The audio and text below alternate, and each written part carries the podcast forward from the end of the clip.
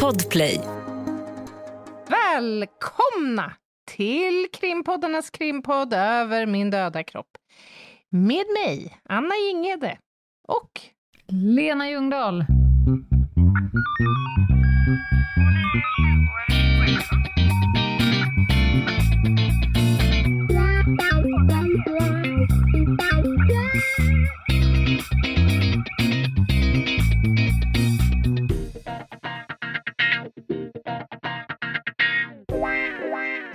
Och avsnitt 256, Mhm. för fan. det är otroligt ändå. Tänk Ja. att vi vid 256 tillfällen har ansett oss om att ha något vettigt att dela med oss av till. Nej, inte alla 256. Vid vissa tillfällen har vi sagt innan att vi borde egentligen inte trycka på räck idag, för vi har absolut ingenting på ämnet. Ja, det är sant. Det är sant faktiskt. Men ändå så har vi samlat ihop några lyssnare där ute genom åren. Det har vi gjort. Det är härligt. Nu har vi nog några till. Jag har varit idag och föreläst i Bollnäs. Just det, och vilket äventyr det har varit. Från början till slut. Alltså det enda som så att säga vägde upp för all skit jag fått uppleva Ja. var ju själva föreläsningen. Det var dryga 400 Oj. eh, skolpersonal. Mm. Otroligt. Jag blev, jag blev lite så att säga, ställd igår. Du hade ju meddelat att du skulle bo på Grand. Grand Hotel, Bollnäs. Och eh, ja, traditionsenligt så skickar du någon bild då från hotellet. Ja, det gör jag ju alltid. Ja, Ja. det var ju, det var ju en, så att säga, en exposé i eh, Ja. gammalt och nytt, kan man säga, Ja. ja, inredningsmässigt. det kan man lov att säga. Mm. Det börjar med att den förra boendes eh, keps låg kvar på sängbordet när jag kom in. Och jag har också blivit uppringd idag av receptionen som undrar om jag glömt en keps, varpå jag svarade nej det var inte jag, utan det var nog den förra boende som hade glömt sin keps. Jag lät den bara ligga, så att säga. Nej, men- Ah. Det var en upplevelse från början till slut. Buss, tur och retur. Det var ju banarbete, så att jag åkte ju buss och det är en upplevelse som jag helst inte vill ha igen. Nej, det där är ju ett jädra påfund alltså. Mm, det tog extremt lång tid. Man sitter också mycket mer dikt an med folk än på ett tåg. Mm. Och luftkvaliteten tenderar ju att, så att säga bli ganska, Ja, ganska men undermålig. vägen upp, vägen upp hade jag faktiskt ett solosäte bredvid mig, Mm. eh, så jag kunde lite så att säga sprida ut mig. Men på vägen tillbaka, där fick jag ju, karman kom ju som en jävla bajshög upp i plytet på mig. Jag hade alltså en kar som satt bakom mig, med det hängde ut saker både här och där. Oj! Barfota. Han satt och varje gång han lyfte foten så hörde jag det här klibbljudet när han liksom, Ja. när våt fot mot Just linoleummatta det, fuktig fotsula mot linoleum, ja. Mm. Mm. Och han hade sån panik av längden av bussresan och tystnaden. Han försökte prata med alla i bussen. Okej. Ja, var han, vad buss, tittar var han på? bussrädd eller? Nej, jag vet inte, han var nog rädd för... Vad, vad tittar du på? sa till den här stackars fjortisen bredvid. TikTok. Jaha, tycker du om att dansa? eh, och så höll han på så här. Och så ringde han upp till exakt alla. Exakt alla människor någonsin. Hej, har du tid? Jag sitter på en buss och det är jättetråkigt. Det är ingen som vill prata med mig. Jag får snart panik. Nej, Och så gick han igenom hela listan. Där Ja. har du min bussresa. Mm. Men lik förbannat har jag varit i Bollnäs och eh, förmodligen rekryterat några nya poddlyssnare. Det var dit jag skulle komma. Men visst, visst är det ändå lite spännande tycker jag, eller jag tycker det, när man, jag, jag bjuds ju också ibland iväg på såna här lite Mm. mer exotiska orter så att säga. Alltså i, i meningen att man inte har varit där tidigare eller att det så att säga kanske andra gången i ens eh, liv Ja. som man är där. Och då känns det som att man har kommit till li- lite ett parallellt universum. Man är ju inte alltså mer, det- man är inte mer ett par timmar hemifrån, men ändå känns det som att nej men det här är ju som en ny värld. Ja. Ja, ja, man har gått igenom någon form av portal. Ja, exakt. Ja, men jag kommer det också väldigt så? sent på kvällarna ofta eftersom man maxar dagen och sen Ja. så reser man Ja. för att vara på plats morgonen efter.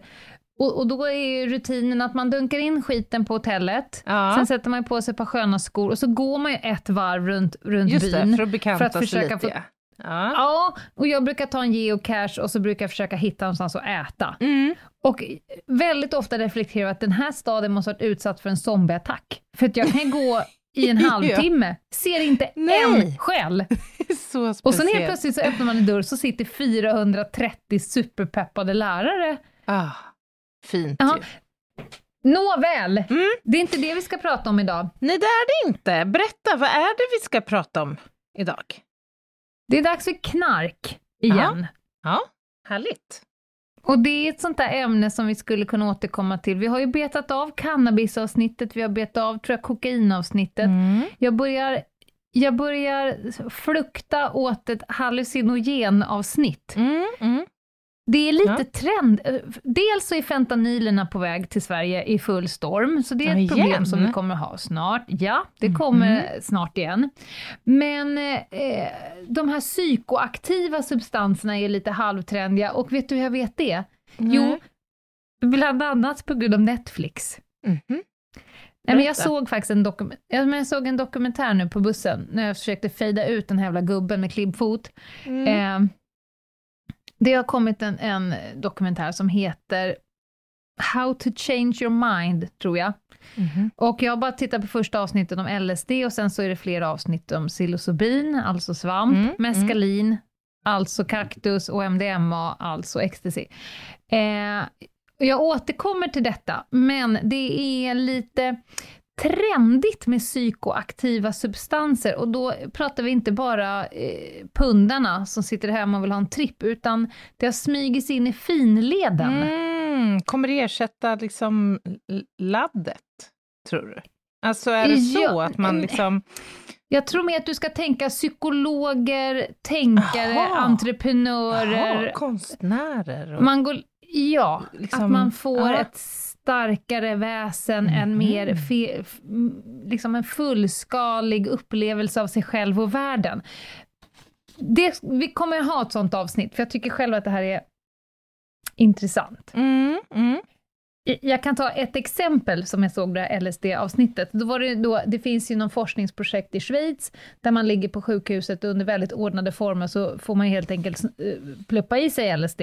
Mm. Och då intervjuar de en snubbe i det här avsnittet och då säger han så här, jag skulle bara vilja kolla nu hur, hur sugen du är, Anna Inghede, på att ingå i forskningsprojektet. Då ligger han där i britsen och man intervjuar Mm. honom innan och då är han så här, ja men jag är en person som är öppen för allt och du vet. Ja, Mm, han är en mm. typisk syratripsmänniska. Mm. Eh, och så säger han så här, jo men vid första dosen så hade jag en väldigt stark upplevelse. Jag, jag upplevde mig själv i min mammas livmoder. Och det här var en av de positiva så att säga, bieffekterna, som att det är dit man vill. Jag hade fått cellskräck på dirr. Ja, Ja. jag upplevde mig själv i min mammas livmoder. Jag hade navelsträngen runt halsen, jag kände det skarpt. Och sen så liksom tog jag all min kraft och bröt mig lös. Och den här upplevelsen som LSD gav till mig, det, det gjorde att jag och min mamma hade ett väldigt förtroligt samtal om livet i livmodern och nu vill hon också ingå i den här forskningsgruppen. sluta. Alltså det här är en reality, alltså en dokumentär. Det är en dokumentär, det är en professor som Försöksverksamhet vid ett sjukhus. Eh, eh, väldigt pro psykoaktiva droger. är en dok- Mhm. det är en dokumentär. Och jag, är, ska säga, jag ska titta på alla fyra, Mm. och sen så ska vi ha ett sånt avsnitt där vi kan prata om det, för att jag är försiktigt positiv. Och jag ger bara lämna det som en liten cliffhanger Ja, ja, till er. ja, ja. Mm. Mm. Med betoning på försiktigt Mm. positiv. Mm. Med det sagt så ska vi inte prata om det, utan idag ska vi prata om klassning av droger. Droger? Klassning av droger. Hur narkotika klassas, hur lagstiftningen går till, vad är det som avgör om det är en, ett narkotikaklassat medel eller om det är en hälsofarlig vara, vad vi har för, för i rättsväsendet möjligheter att omhänderta och förstöra preparat. Eh, lite så, där Mm. tänkte jag. Mm. Där ska vi landa. Du, du har väl förberett någon form av veckans lista på? Jaha, jajamän. Det har jag gjort. En väldigt ha eh, tidsenlig sådan, skulle jag vilja påstå. Vill du ha en teaser om vad den handlar om? Mm, nej, Det tror jag inte. Jag tror att man ska lyssna Okej. på avsnittet först, så kommer man få det som Ja. en stor present på slutet Mm. istället. Mm, smart, Ja. smart, så de inte Ja. så att säga försvinner. Eh, jag kan börja med att jag har läst två rapporter. Oj, aha. Berätta. Jag, kom, jag kommer nu inte gå igenom de här två rapporterna som jag har gjort vid tidigare avsnitt när jag verkligen manglar våra lyssnare i rapportskrivning. Men jag kan dra en liten resumé. Det är FNs World Drug Report och European Drug Report. Det är de två rapporterna jag har fluktat på. Ja. Bara för att ge lite så här nulägesanalys, men själv, jag var lite nyfiken på hur pandemin har påverkat Mm. narkotikahandeln i världen. Intressant. Ja. Det var därför jag läste den och för att det, jag får in så fruktansvärt mycket eh, förfrågningar på utbildning gällande narkotika nu. Jag vet inte, varför Vad tror du att de kommer nu? Jag vet inte.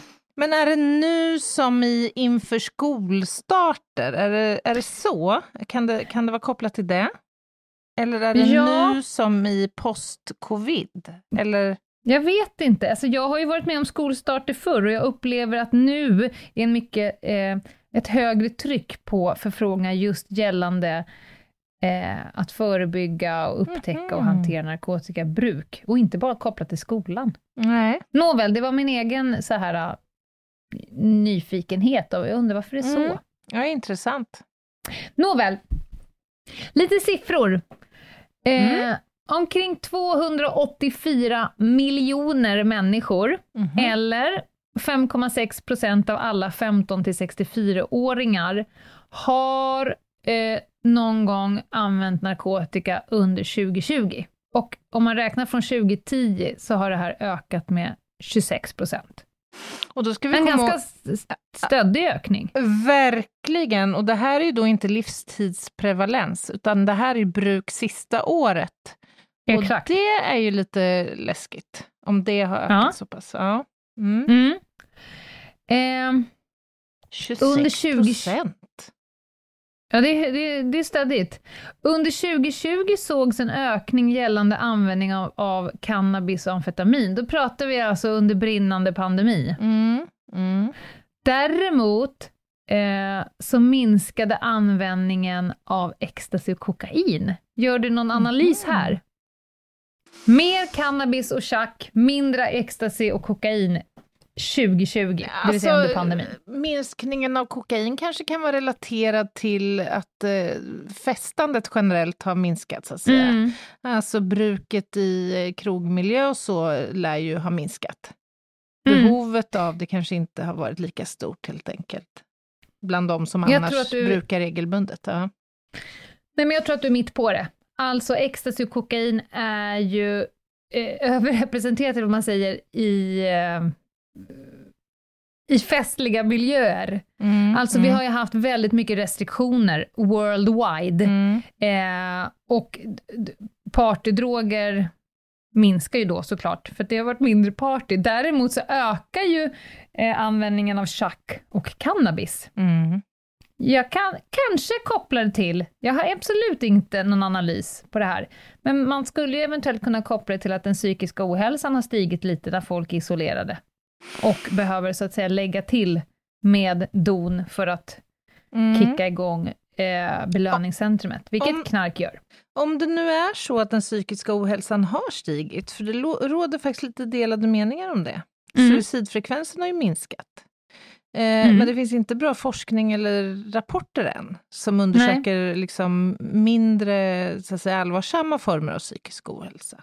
Men man kan ju tänka sig, alltså jag skulle inte bli förvånad om de- depressions, eh, har stigit till exempel.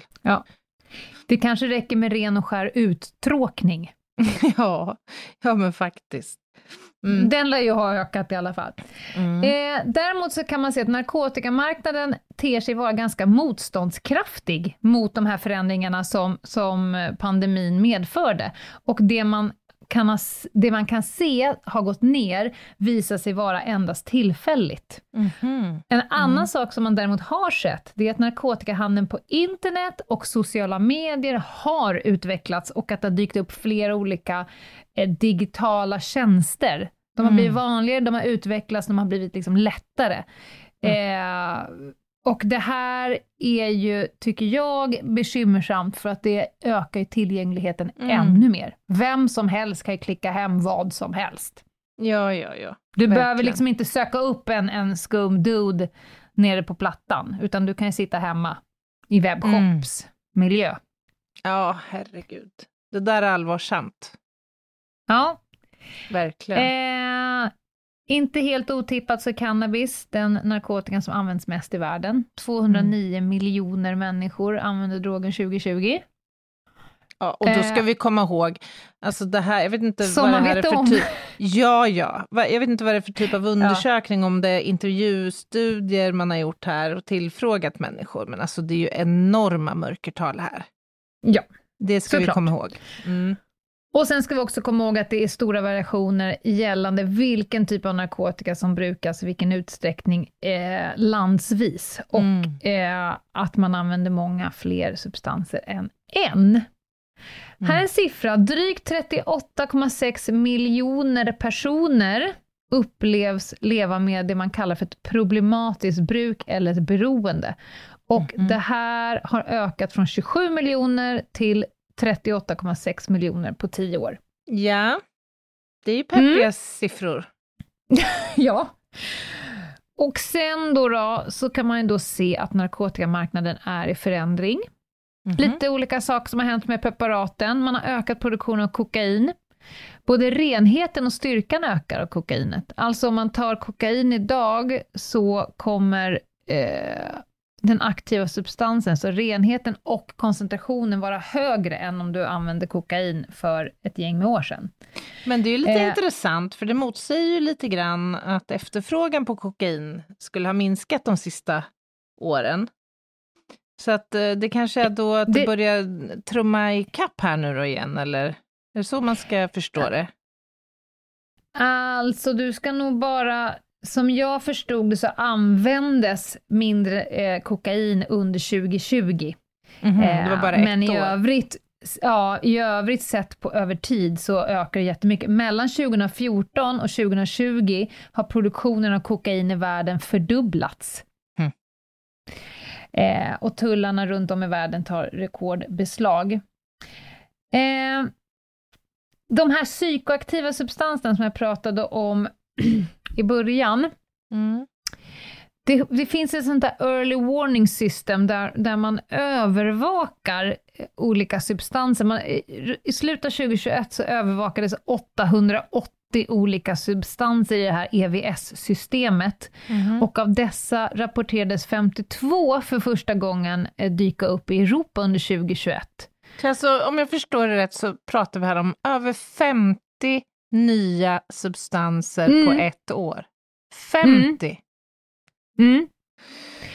Och Mm. Jag kan säga så här, när jag började som narkotikapolis, vi pratar 2004, började, kan det ha varit kanske fem, nej jo, 2004, någonstans där. Mm. Då var det ju väldigt lätt, för då fanns det heroin, kokain, amfetamin, cannabis Mm. och så fanns det lite syra till. Det var ungefär det vi hittade. Sen började de ju komma och det smög sig in mefedron, metedron, butylon, MDP, det bara rasade in och då hade jag en, en kille i min grupp på Rave-kommissionen, Niklas, en, en sjuk jävel, men han lärde sig alltså varenda nytt preparat. Men till slut så blev ju namnen på preparaten, Mm. vi pratar en halv A4, ett streck metyl 2,0, Mm. alltså du vet, helt bisarra Mm. uppsättningar. Eh, och så man gick ju från att säga att vid det här preparatet så får de här drogtecken och symptomen, då vet du att det är cannabis och vissa preparat ger en oförmåga att korsa eller, eh, ögonen och så höll man på sådär. Mm. Men det bara rasade in nya preparat, vilket gör att det är ingen som förstår vad det är man hittar eller vad en person har tagit. Minst av alla de som har tagit preparat, de har ingen aning om vad de har petat i sig. Nej, och det här eh, sätter ju fingret lite grann på kärnans problematik. Alltså det handlar ju om att ändra en struktur i en molekyl Mm. i princip. Så har du ett, alltså ett nytt preparat och det gör att de här namnen blir så himla krångliga också. Ja.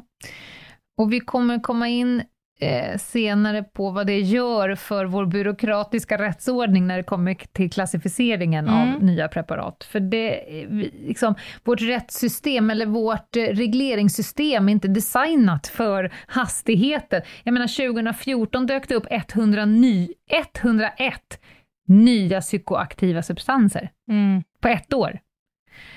Att Ja. försöka lära sig dem, det är, det är omöjligt. Nej, men för det första, upptäcka dem. Det är nummer ett. Mm.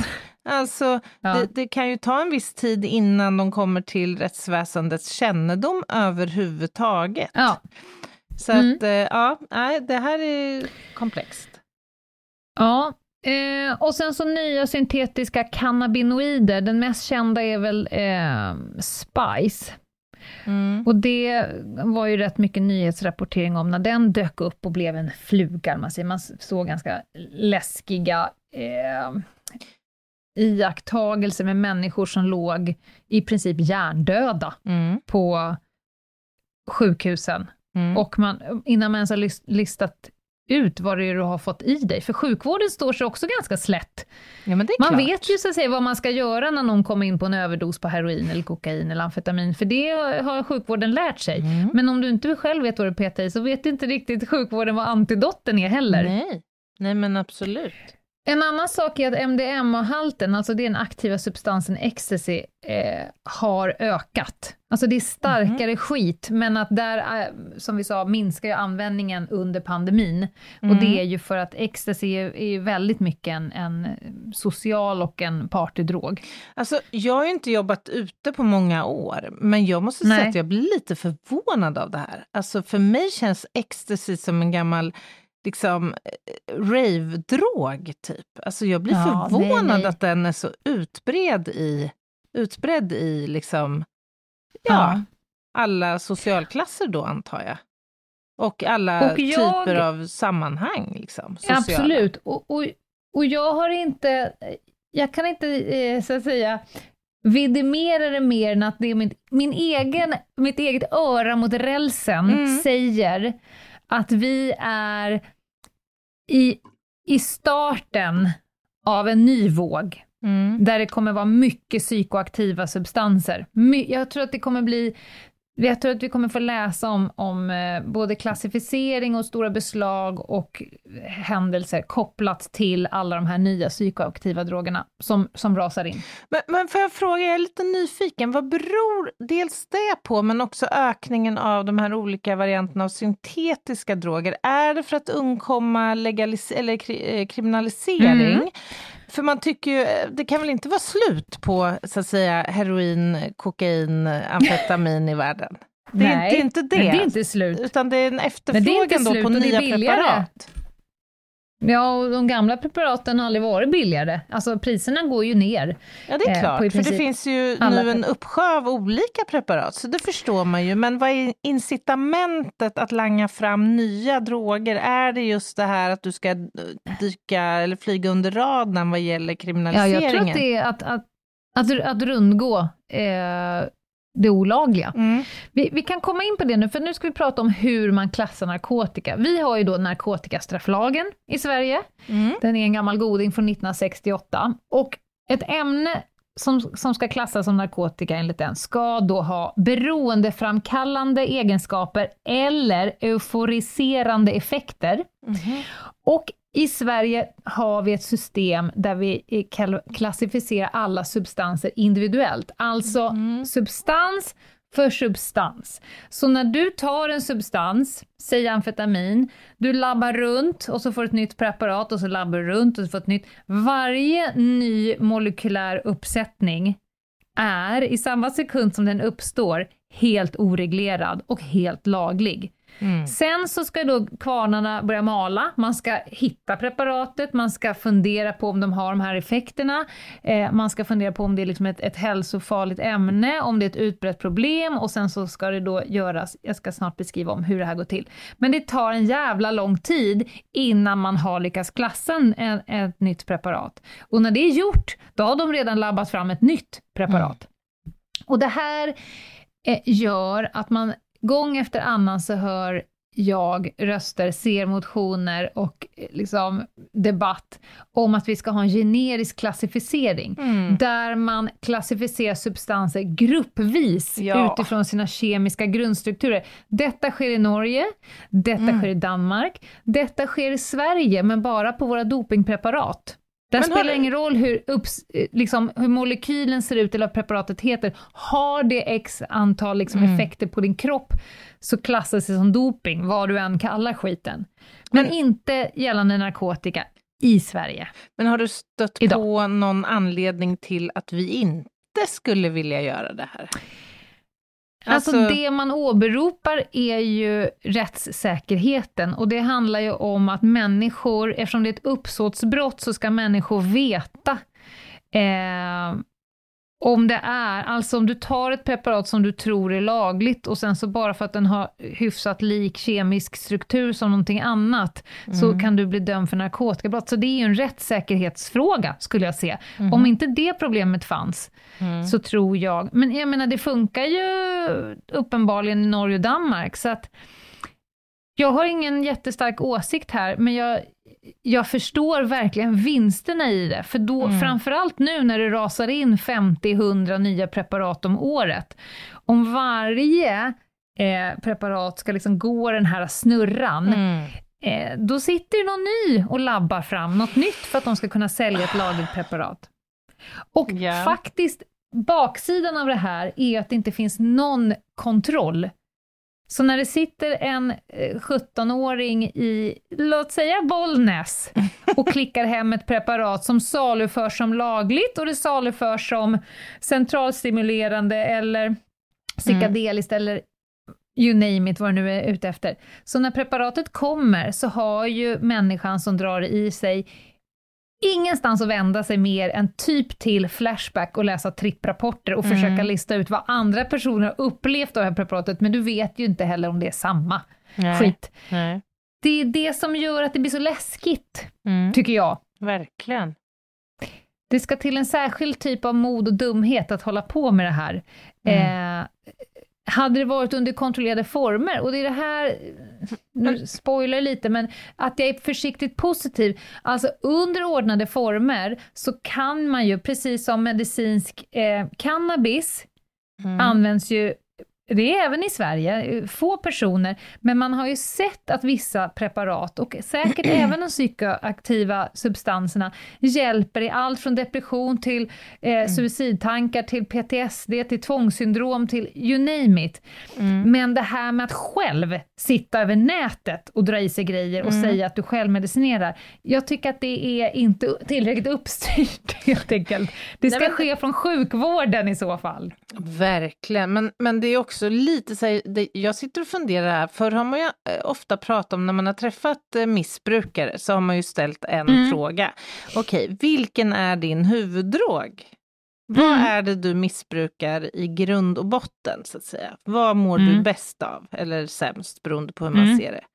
Och då har ju svaret varit ja, ja, det är tjack eller Mm. heroin eller vad det nu kan vara. Men här så känns det också hos den som missbrukar som att de helt skoningslöst sätter i sig lite vad som Ja, helst. de, säger, de får svara pass på kungen, säger de, för de har ingen aning. Nej, de har ingen aning och det är det som är Nej. så himla läskigt. Det är ju som att man helt vårdslöst bara liksom klickar hem kemi. I någon Vet du slags... vad de kallas för, Nej. de här personerna? Psykonauter. Herregud. Mm. Ja, och det är också därför preparaten eh, kallas för RC-droger, alltså research chemicals. Du får forska på det själv. De forskas fram och du får forska på det själv. Eh, och under då för hela 2000-talet så har ett stort antal av de här nya syntetiska substanserna tillkommit och de efterliknar ju redan etablerade droger. I Vissa är centralstimulerande, andra är hallucinogena, vissa är psykedeliska och så vidare. Och huvudgrejen, och det är det du var inne på Anna, det är ju för att kringgå den existerande lagstiftningen. De marknadsförs inte helt sällan som forskningskemikalier, de är Mhm. inte klassade och då nu har de ju hittat liksom nyckeln till framgång. Eh, personer som köper produkterna gör det för att undvika att göra sig Mm. skyldiga till brott, eftersom i de allra flesta länder så är hantering och bruk av narkotika i en eller annan mening eh, kriminaliserat. Mm. Eh, men alla de här nya drogerna som kommer in, längs vägen så är det ändå så att de klassas successivt antingen som narkotika eller som hälsofarlig vara. Jag kommer Mm. komma in på skillnaden. Eh, lite hur det går till i Sverige då. Det är Folkhälsomyndigheten som har regeringens uppdrag att bevaka och utreda behovet om något preparat behöver klassificeras som narkotika eller hälsofarlig vara. Mm. Då utreder de detta och så skapar de ett underlag där de beskriver substansen, de beskriver missbruksbilden, de beskriver hälsoriskerna och de sociala riskerna. Och sen ger de sen en rekommendation om hur det här preparatet eller substansen bör regleras till Socialdepartementet. Mhm. Och jag har suttit nu bara på kul på bussen och kikat på de här skriverierna. Mm. Och man gör väldigt mycket en blick utåt internationellt. Att enligt hmm, hmm, hmm, så är det, används det så här. Alltså lite Mm. hur ser det ut internationellt och vad kan vi tänka oss en framtid nationellt? Just Och- det. Bör det stoppas eller inte stoppas? Och när då regeringen har tagit ett beslut om att en substans ska regleras, då kanske som narkotika, då tar man då bort substansen från utredningslistan och för istället upp den på listan över narkotikaklassade substanser. Och när det beslutet är taget så är det också en, en då brukar de slänga på något halvår, att det träder i kraft där borta. Mm. Det är ju för att du ska om du har köpt någonting lagligt idag så kan du inte bara hux flux göra dig skyldig till brott imorgon, utan du måste ha en chans att, så att säga, webbshopparna och privatpersoner och företag måste ha chansen att byta business. Det vill Just säga, det. de har chansen att labba fram ett nytt.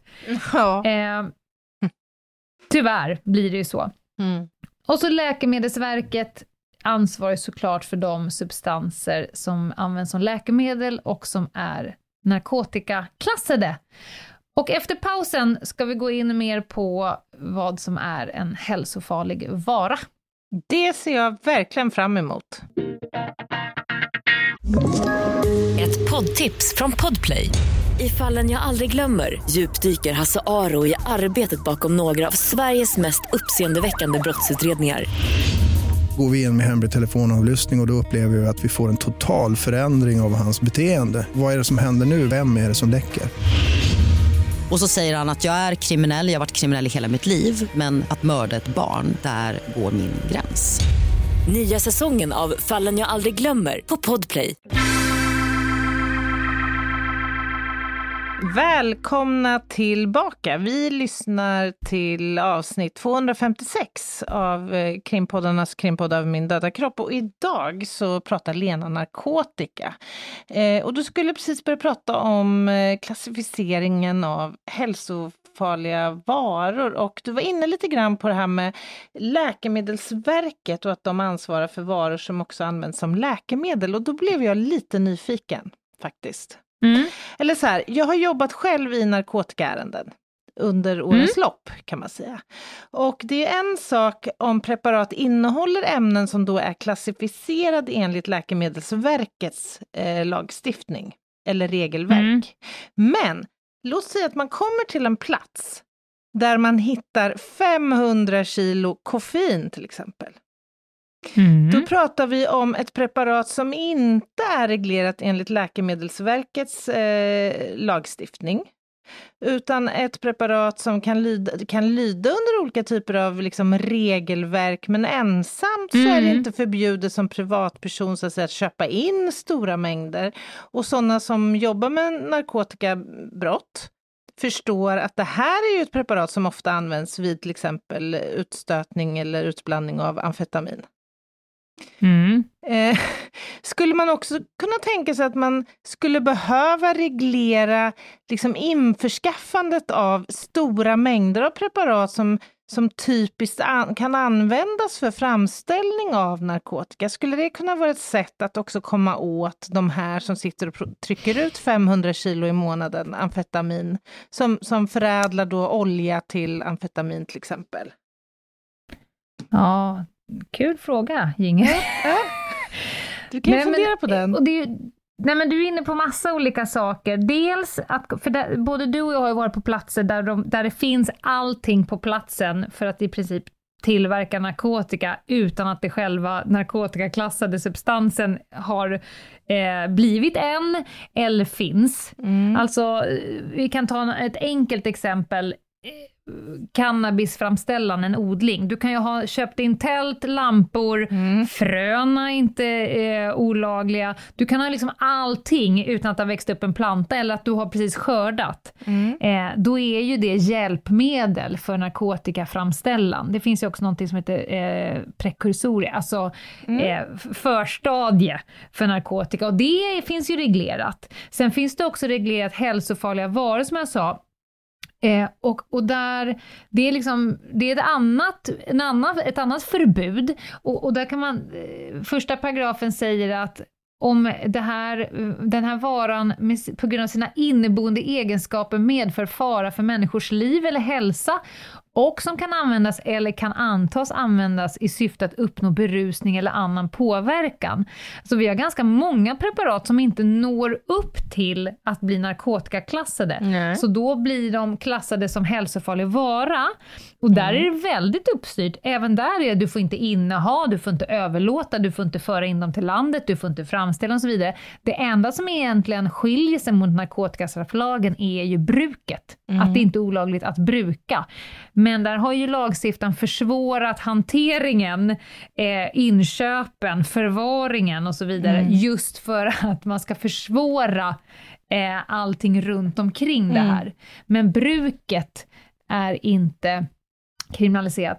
Men det är inte alls ovanligt att ett preparat som då är först helt oreglerat, du har suttit på kammaren och labbat fram någonting, Mm. och sen så blir det eh, reglerat som hälsofarlig vara, och sen så ut, eh, så att säga, man kikar lite på om det räcker, eller vart användningen av det här preparatet, vad trenderna går. Mm. Eh, och då blir det sedermera narkotikaklassat. Jag kan ta ett exempel. När jag jobbade så kom då Mefedron som ett nytt preparat.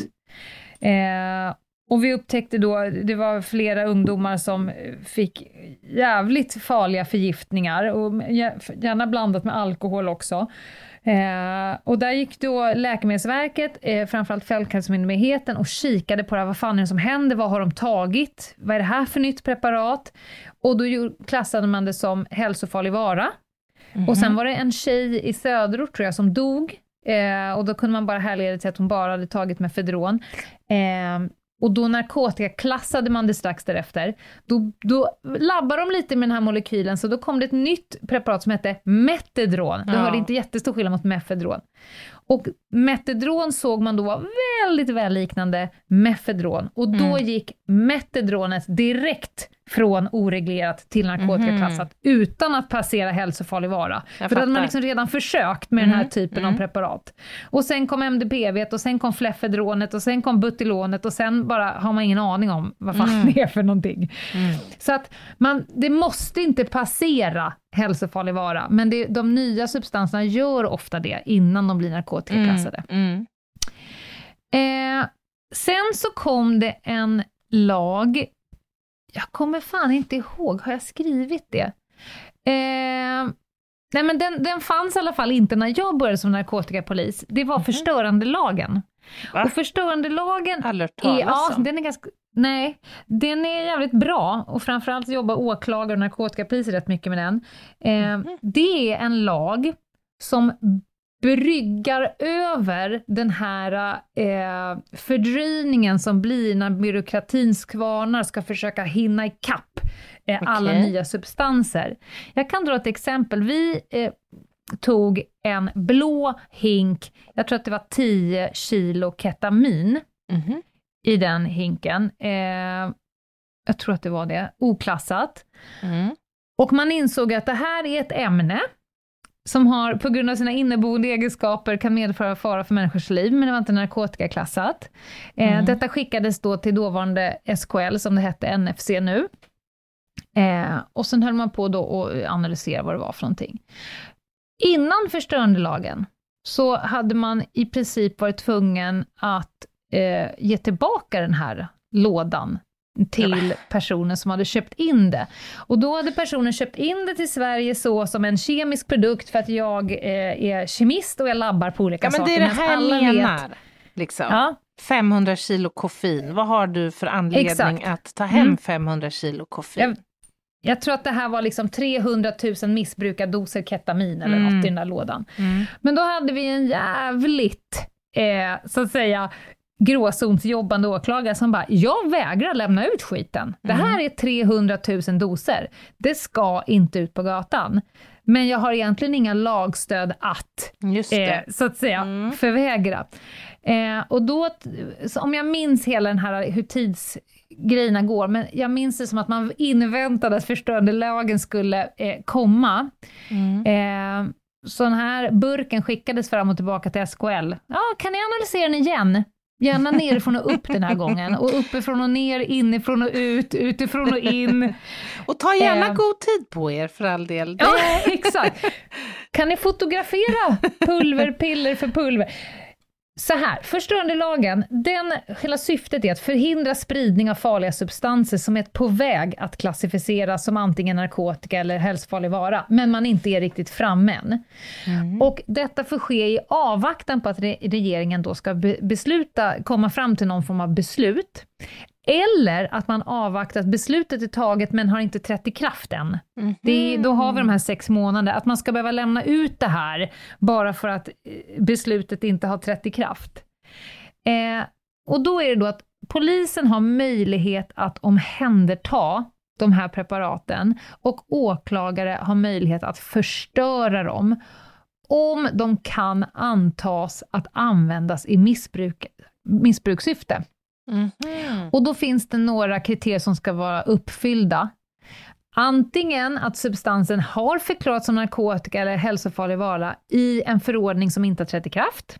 Mhm. Eller att den har förklarats som narkotika enligt en internationell lagstiftning. Alltså man kikar lite, hur ser det ut där ute? För att det lär ju bli så här också snart. Mm, Man tittar ju oftast lite utåt.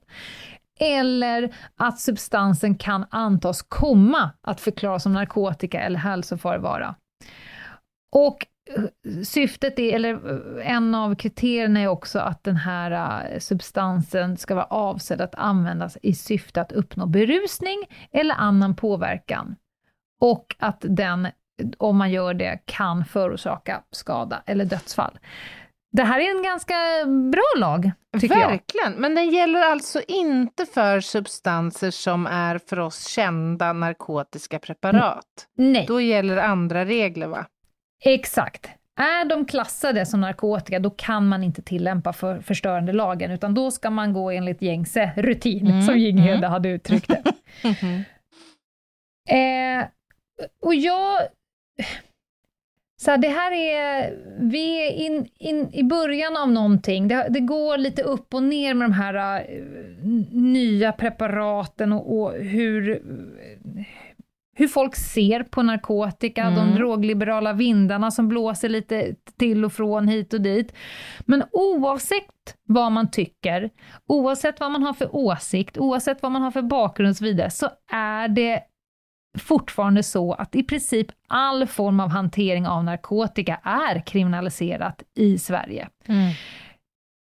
Och jag är för all form av forskning på det här området, för att om det finns preparat som i sig kan orsaka skada, dödsfall och olika typer av liksom förgiftningar, eller social insufficiens, eller vad, allt vad det nu kan Mm. tänkas vara. Men det kan också vara så att några av de här preparaten är alldeles utmärkta inom medicinen. Och det är inget nytt förhållningssätt.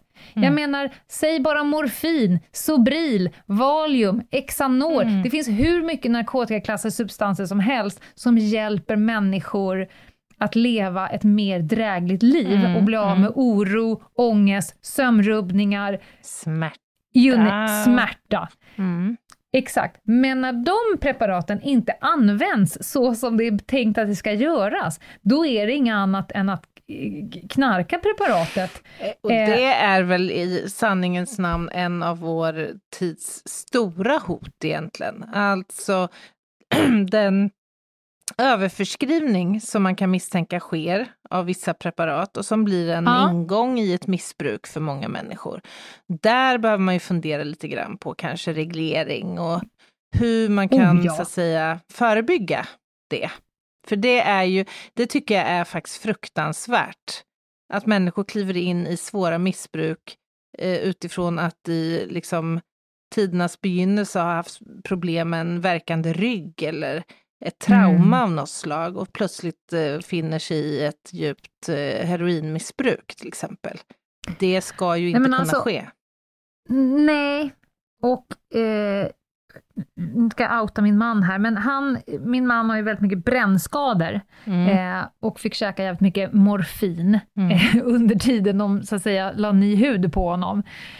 Eh, och han har ju själv sagt att det är ju för ingen lek alltså. Nej. Att, och du har ju också Ja, jag har dunkat också i dig. erfarenheter av det efter ganska svåra ortopediska infektionstillstånd och så. Och där man måste såklart behandlas med morfin.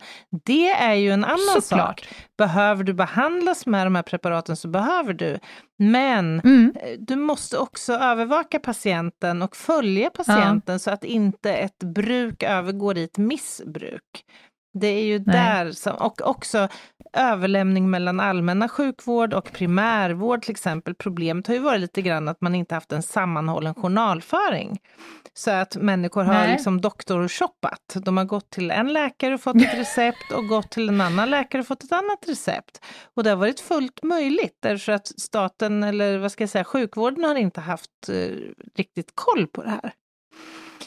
Men du, jag har... Ja. Får jag bara för jag under en period så föreläste jag ju varje termin på läkarlinjen i Uppsala Mm. på just det temat. Mhm. Alltså att förklara för de blivande läkarna, eh, de vet ju så att säga vinsten i preparaten ur medicinskt syfte. Jaha. Men att förklara för de blivande läkarna vad det här preparatet också kan användas om. Vi kan ta Rohypnol till exempel, Flunitrazepam. Mm. Flödder. Fludder. Mm. En fantastisk eh, substans Mm. till säkert mycket. Palliativvård, svåra eh, Ångesttillstånd, smärta. ångesttillstånd, när man nästan måste sonka ner en person som lider av enorma eh, liksom, medicinska och psykiska negativa effekter av olika saker och sjukdomar. Men när man också beskriver för dem vad Rohypnol också används till, en fantastisk våldtäktsdrog, Mm. eh, som gör att människor blir extremt medgörliga men fortfarande vakna. En drog som används väldigt mycket vid väldigt grova våldsdåd. Mm. En, en drog som används vid den som kör flyktbilen, den som står och, och, och siktar en AK, alltså ett automatgevär i ansiktet på någon som jobbar på Forex. Tar också gärna Rohypnol för att den, liksom, den tar bort alla dina hämningar. Eh, det är information som man behöver ha som läkare. Nu används ju inte eh, flödder så mycket inom vården, för det finns andra vägar att gå. Men en av anledningarna, tänker jag, är just för att den drogen används felaktigt så lätt. Och, eh, och om den används felaktigt så är det helt jävla eh, värdelöst. Ja, och, och min poäng är att sjukvården kan bara liksom ta ansvar för det som förskrivs från vården. Sen har vi fortfarande Mm. problemet med importerade preparat och synonympreparat och allt det här. Xanor och allt vad det nu är som tas Mm. in eh, som, som fulpreparat helt enkelt. Det kommer Mm. vi ju aldrig, det kan ju aldrig sjukvården lastas för så att säga. Men inträdet i ett missbruk av i början ordinerade läkemedel, där kan sjukvården göra mer menar jag. Eh, och, och, Mm. och det innebär ju bland annat att nogsamt liksom följa en patient om man nu ordinerar ett preparat, att också ta ansvar för att se till att en patient också Mm. eh, får ett eh, nedtrappningsschema, att man följer patienten tills man också har slutat med preparatet och försäkrar sig om genom ett fysiskt möte att den här patienten faktiskt inte är i behov av preparatet längre. Sådana saker. Men du, Mm, jag har en fråga. och kontroll. Ja, exakt. Du, Mm. jag har en fråga. Det är ju faktiskt val snart. Har du Mm. på något vis, eh, har du följt så att säga de olika partiernas förslag på reglering rörande narkotikalagstiftning och narkotika eller missbruksvården eller finns det något på den politiska agendan som är värt att hänga i? Den så kallade julgranen. När de pratar om narkotika, politikerna, då är det oftast kopplat till att de alla har förstått att mycket av de gängkrigen Mm. som pågår runt om i framförallt storstäderna i Sverige, är ju nästan uteslutande kopplat till narkotika Mm. och pengar Mm. och makt. Och Mm. sen så sker ju liksom dödandet i bakvattnet av det, som någon form av vedergällning, eh, lite öga för öga, tand för tand syndromet här. Mm. Eh, men, och, och det är ju, så att säga, det, det tycker jag att de har fått ett litet uppvaknande, att man fattar vad som är grundproblemet. Och det motverkar nog kanske lite av de drogliberala vindarna. Mm. För att en person som snortar cola, som säger så här, varför ska staten bestämma om jag ska ha kul eller inte på krogen? Alkohol är mycket sämre. Mm. Alltså, ditt partydrogande finansierar Mm. eh, gängen. Men det där de är ett jävla lever- skitargument, ursäkta. Men ja, alltså, det är helt riktigt Anna Jinghede. Vill du Ja. utveckla? nej, ja, men alltså jag tycker att det där är, det, det är ett argument som ofta kommer upp. Ja, men eh, om alkohol hade upptäckts idag, då hade det kriminaliserats för det orsakar mycket större hälsoskadliga Ja. effekter. Och så här. Ja, det hade det säkert, men nu är det ju inte så.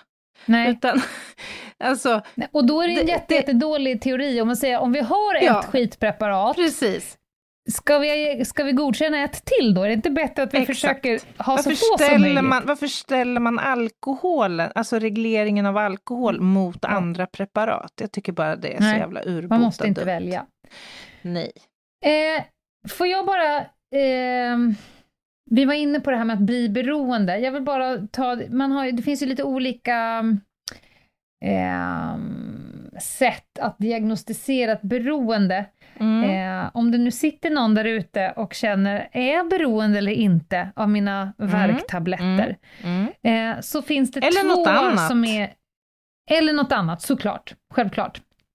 Eh, då finns det två som är liksom mest frekvent använda. WHO har ett eh, och sen så finns det en eh, amerikansk organisation som har ett. Och då ser man till, eh, det finns liksom en lista med sex kriterier och har du uppfyllt tre av sex av de här på listan inom 12 månader, då kan Mm. man nog tänka sig att du kanske har ett beroende. Och då är det sådana saker som ett starkt behov, slash sug eller tvång att inta substansen, svårighet att kontrollera din konsumtion, alltså någon form av kontrollförlust, Mm. eh, att du har abstinenssymptom, eh, att du har en toleransökning, det vill säga du kräver en högre dos för att uppnå exakt samma effekt. Att du har ett tilltagande ointresse för andra saker än att inta substans, att ditt Mm. liv börjar kretsa mer och mer kring det här preparatet. Eh, och att du fortsätter att konsumera det trots att du får kroppsliga eller psykiska skador av preparatet. Det är WHOs definition Mm. av beroende.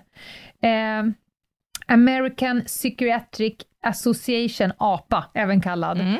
Eh, de har sju kriterier som är ungefär lika. Behov av en större dos för att uppnå ruseffekt, abstinensbesvär, intag av större mängd eller större intag än vad du avsåg. Mm. Det är lite av kontrollförlusten här med. En varaktig önskan eller misslyckade försök att minska intaget.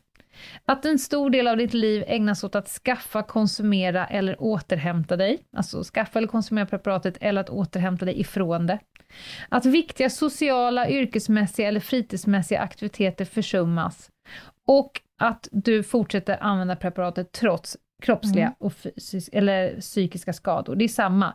Sen Mm. så bara på kul så kikade jag på Anonyma Narkomaners eh, hemsida.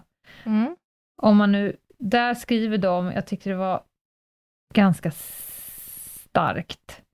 Vi är människor som är i klorna på en pågående och fortskridande sjukdom som Mm. alltid slutar på samma sätt. Fängelse, institution eller död. Mm. Det är rätt deppigt.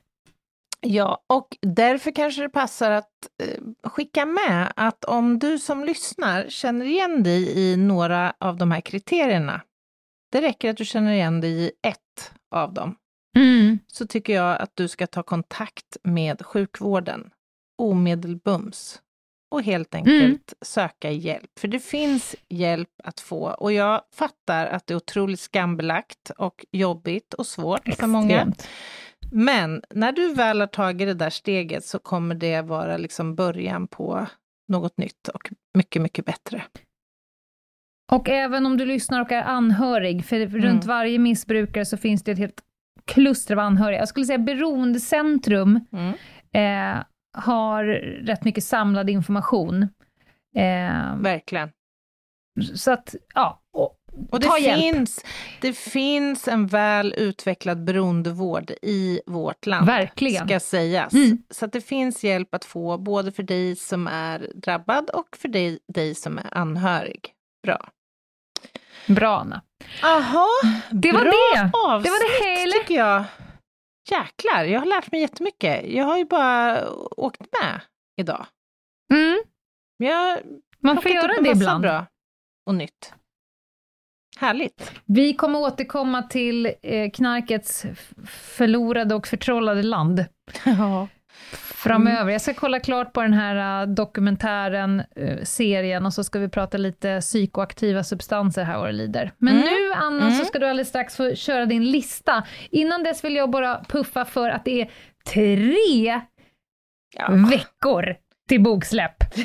Run, run, run! Det känns helt sinnessjukt. Ja, det Känns helt Det är helt galet. Åh, vad kul det ska bli.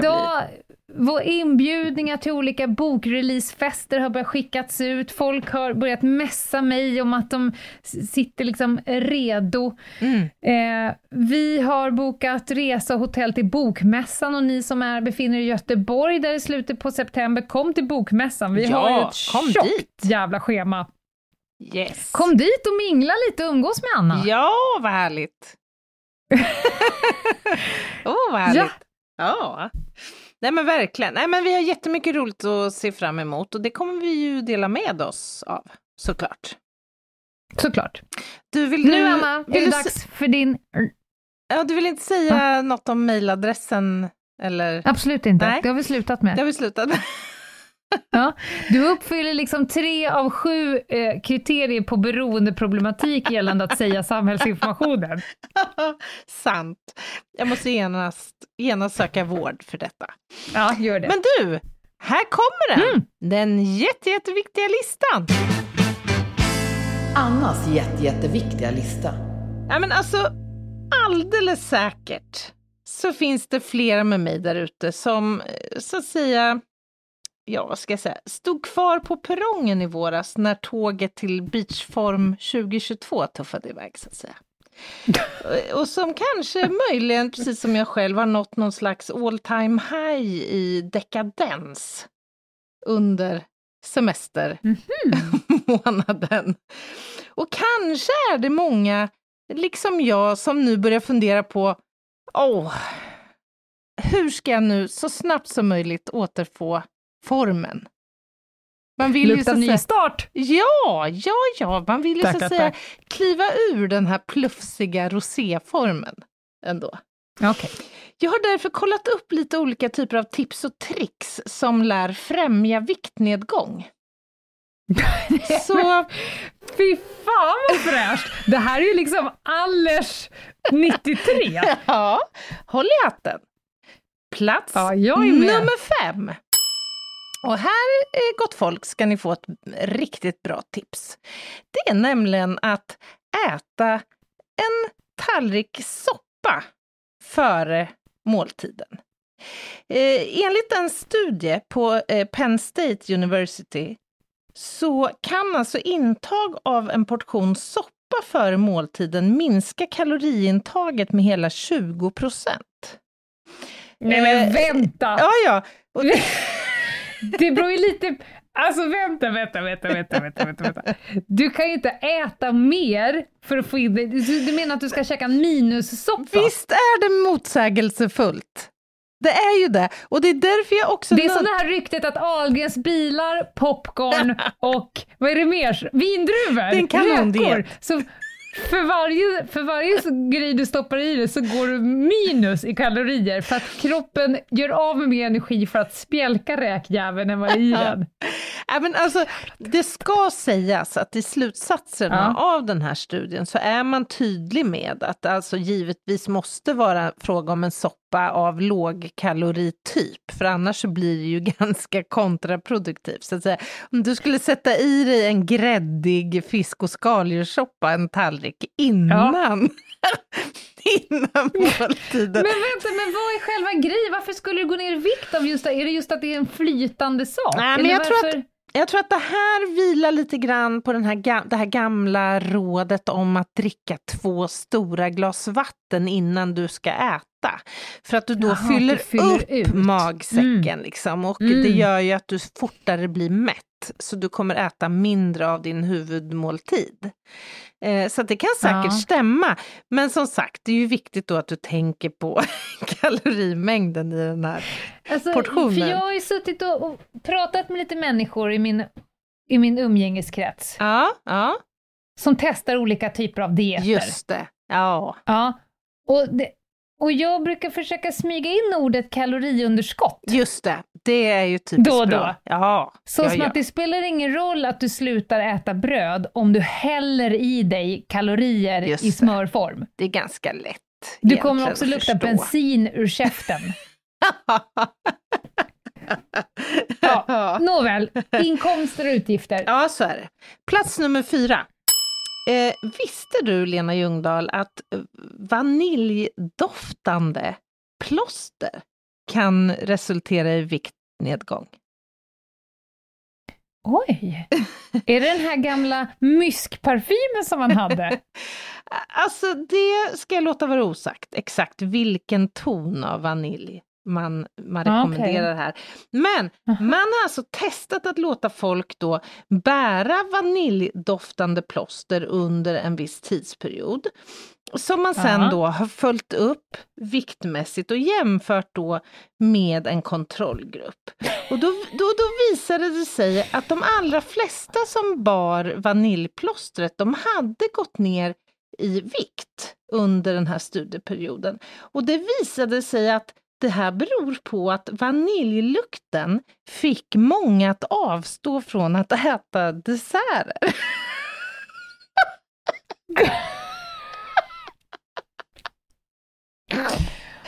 Åh! Och då funderar jag på, är det så, beror det på att lukten är så förbannat vämjelig så att man helt enkelt tappar lust att äta dessert? Men vänta, det här Eller- måste ju gå att utveckla hur mycket som helst. Om jag har ett plåster som luktar kar, kommer jag undvika män då? Ja, vad vet jag? Du kanske så att säga blir mättad av män. Mhm. Nej men alltså, hypotesen är väl naturligtvis att, att hjärnan här ska förledas att tro att nej, nej, jag har redan fått dessert för att jag har så mycket vanilj här nu så att jag behöver Men ingen tycker- påfyll.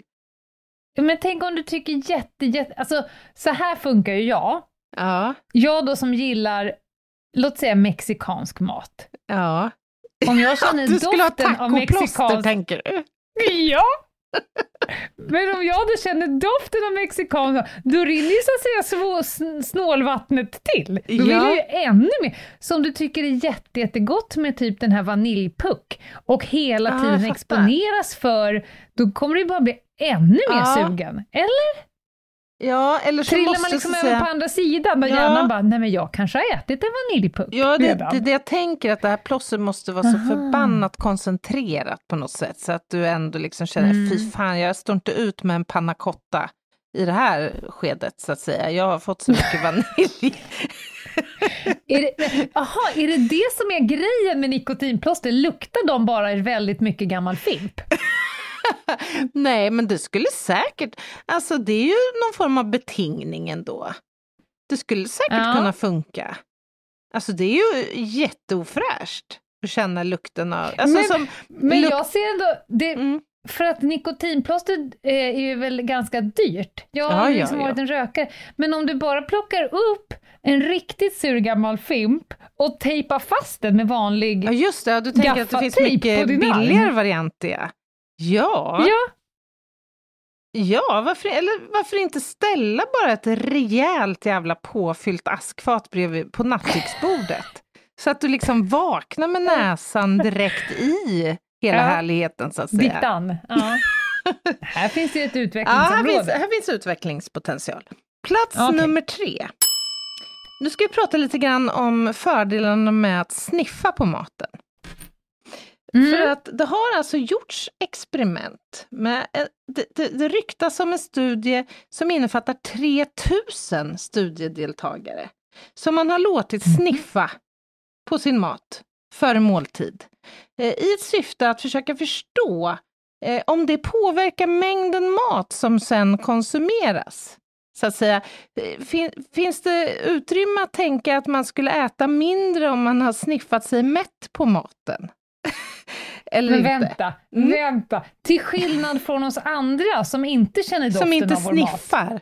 Alltså du måste aktivt här, nej men du måste aktivt här då så att säga sniffa. Alltså, verkligen. Pratar du snorta så att det åker in mat i Ja, näsan? ja, ja, ja, du måste alltså verkligen aktivt lukta på maten här nu. Inte bara en gång, mm vad det doftar härligt av den här lasagnen, utan du måste Ja, men alltså... maten ska inte in i näsan. Nej, nej, nej, du ska inte snorta maten.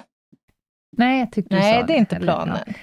Men, ja. Okej, så att... ja, Ja. okej, mhm. ja, och, och det visar sig att det fanns alltså ett samband mellan att ju mer man sniffar, desto mer mätt blir man.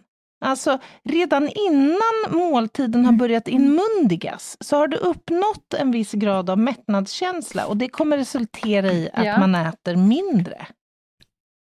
Ja, Alltså jag tycker ändå, ja, varför, varför, inte, varför inte unna sig en två minuters sniff innan, innan man kastar sig över den här kalsonen så att säga. Det, det skadar väl ändå inte?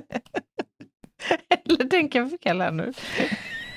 Jag ser får bara väldigt, väldigt starka syner framför mig när vi är ute på restaurang, du och jag. Och så du sitter... Först skälper du i dig vatten, du tar vasen och bara skälper i dig vatten och sen börjar du snorta på maten samtidigt som du sitter och slickar på ett plåster på din egen arm. Alltså det är starka scener, allt för Ja. att gå ner i vikt. Du, jag måste också avbryta det här för att jag tror att det har hänt något med mina lurar. Jag tror att du går ut nu i telefonen. De ska vara anslutna men jag hör dig. Vänta ska vi se. Prata nu. Hallå? Nej, men det är fan i lurarna. Gud, det är jag som börjar Hallå? bli paranoid, tror jag. De är så bra så jag hör inte om det är utanför lurarna eller i lurarna. Åh, du vet inte om rösterna är bara inne i ditt huvud eller om jag de facto pratar. Vad läskigt. Nej, men det här känns stabilt. Oh, är du säker på att du inte har snortat upp någon gammal korv som sitter där på tvärs i hjärnan Gud. på dig? Du blir lite rädd för mig själv. Jag var helt säker på att jag hörde dig utanför lurarna. Men sluta, jag blir rädd för dig! Och så när du skrattar så är det snuset hänger mellan tänderna. Ja, härligt. Okej, plats Mm. nummer två. Ja. Brukar du fundera på, Lena Ljungdahl, när du ska ta dig en portion mat, vad du ska ha för porslin när du äter? Nej, det brukar jag inte fundera på, utan jag tar ju så att säga den som står överst. Ja, du tar en tallrik. Jag tar en tallrik här nu.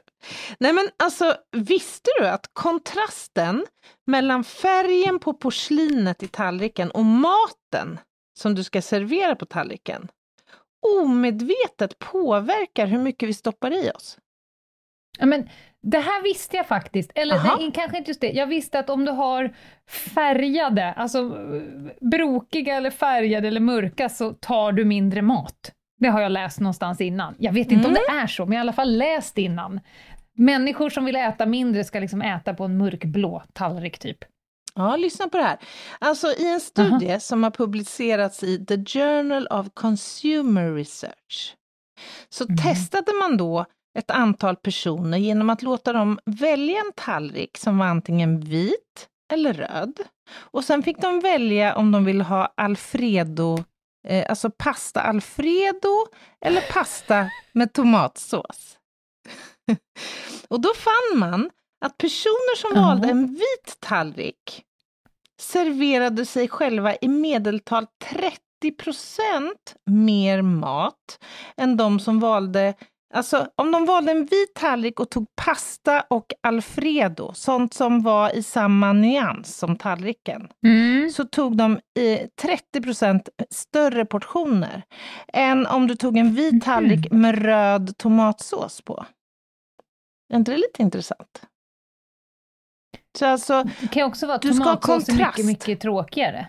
så kan det vara, absolut. Och du bara råkade ta den där vita tallriken. Ja. Nej, men jag, jag förstår. Jag förstår. Så kontrast vill man ha. Mm. Okej. Det är det som är grejen. Okej, är du redo för plats nummer ett? Då säger jag så här, spegel, spegel på väggen där, säger jag då.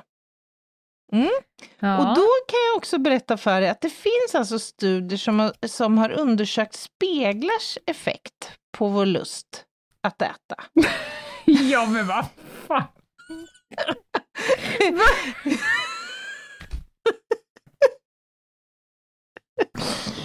Alltså det finns så mycket människor som gör så mycket dumma studier.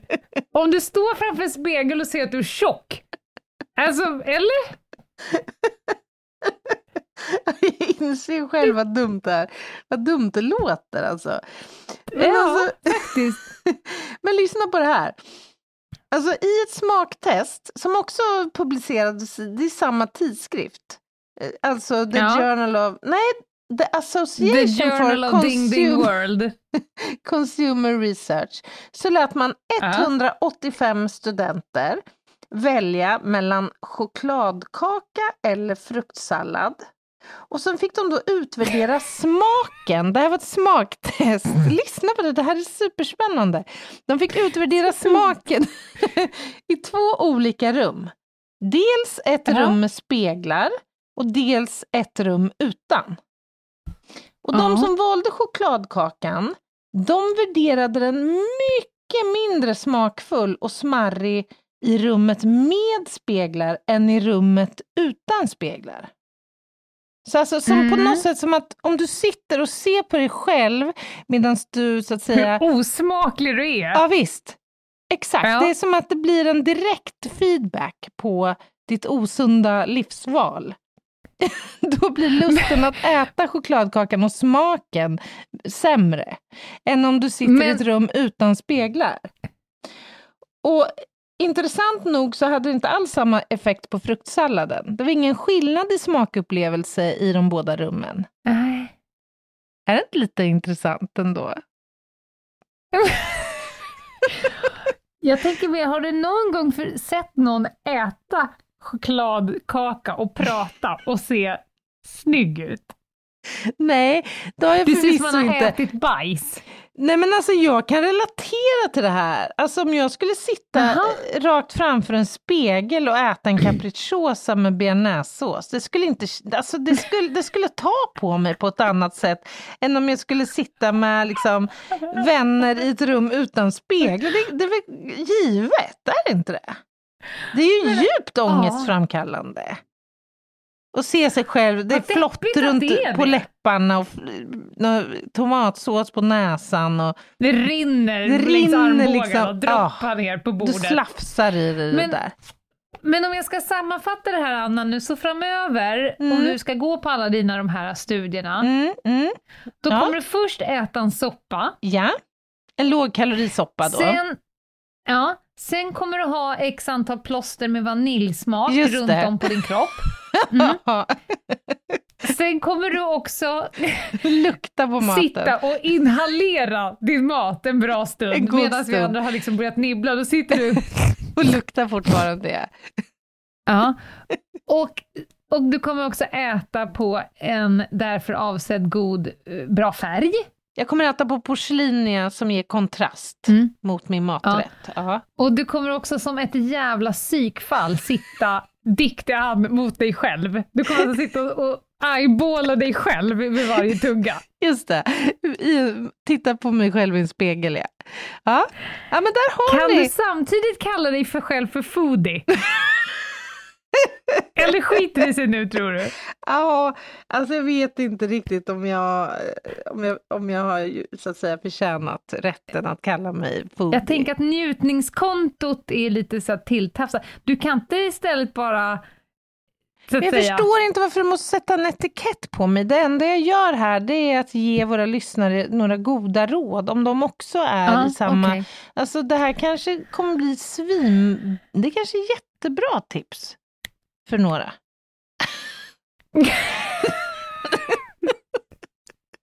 Om du tar en fimp och tejpar fast på din axel, kan du snälla tagga oss i det inlägget då? Det vore fantastiskt. Hashtag gå ner i vikt. Här får ni, varsågoda, en, en bra eh, samling råd inför höstformen. Men är det inte också bara så att det är väldigt psykiskt? Jag menar, hur mycket hinner du gå upp i vikt på en sommar? Ja, men alltså det, det, det kan gå i ett rasande tempo, Lena. Det kan det göra. Okej. Tro mig, tro mig bara när jag säger det. Men, men alltså, jag kommer komma tillbaka. Jag kommer att, köra på mot eh, Ja. toppform igen. Och Var därför att du, jag känner dig, därför att du mår ju både fysiskt och psykiskt Ja, ja. bättre när du Men- är i form. Ja, men nu har jag tillåtit mig att leva i det här lite Ja, mer dekadenta men jag ville bara så säga- en stund. Så att inte alla såna här kroppsaktivister ger sig på oss nu, utan du vill ju det. gå ner i vikt av den enkla att du mår bättre. Jag mår bättre efteråt. då, mina leder mår Mm. bättre. Alla mår Ja. ju ganska bra av att slippa bära omkring Mm. på massa övervikt, så är det ju.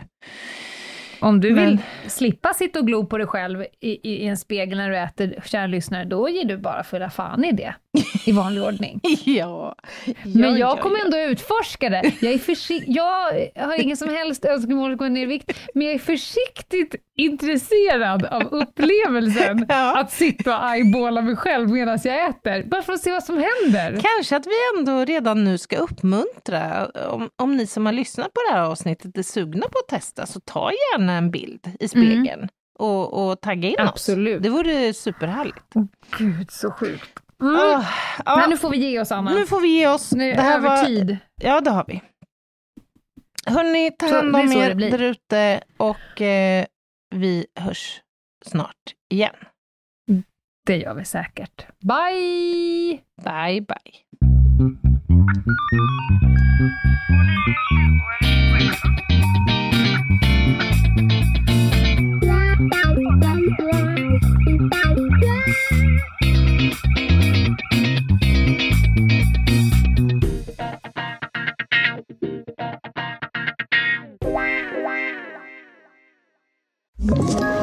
Ett poddtips från Podplay. I fallen jag aldrig glömmer djupdyker Hasse Aro i arbetet bakom några av Sveriges mest uppseendeväckande brottsutredningar. Går vi in med hemlig telefonavlyssning och, och då upplever vi att vi får en total förändring av hans beteende. Vad är det som händer nu? Vem är det som läcker? Och så säger han att jag är kriminell, jag har varit kriminell i hela mitt liv men att mörda ett barn, där går min gräns. Nya säsongen av Fallen jag aldrig glömmer på Podplay.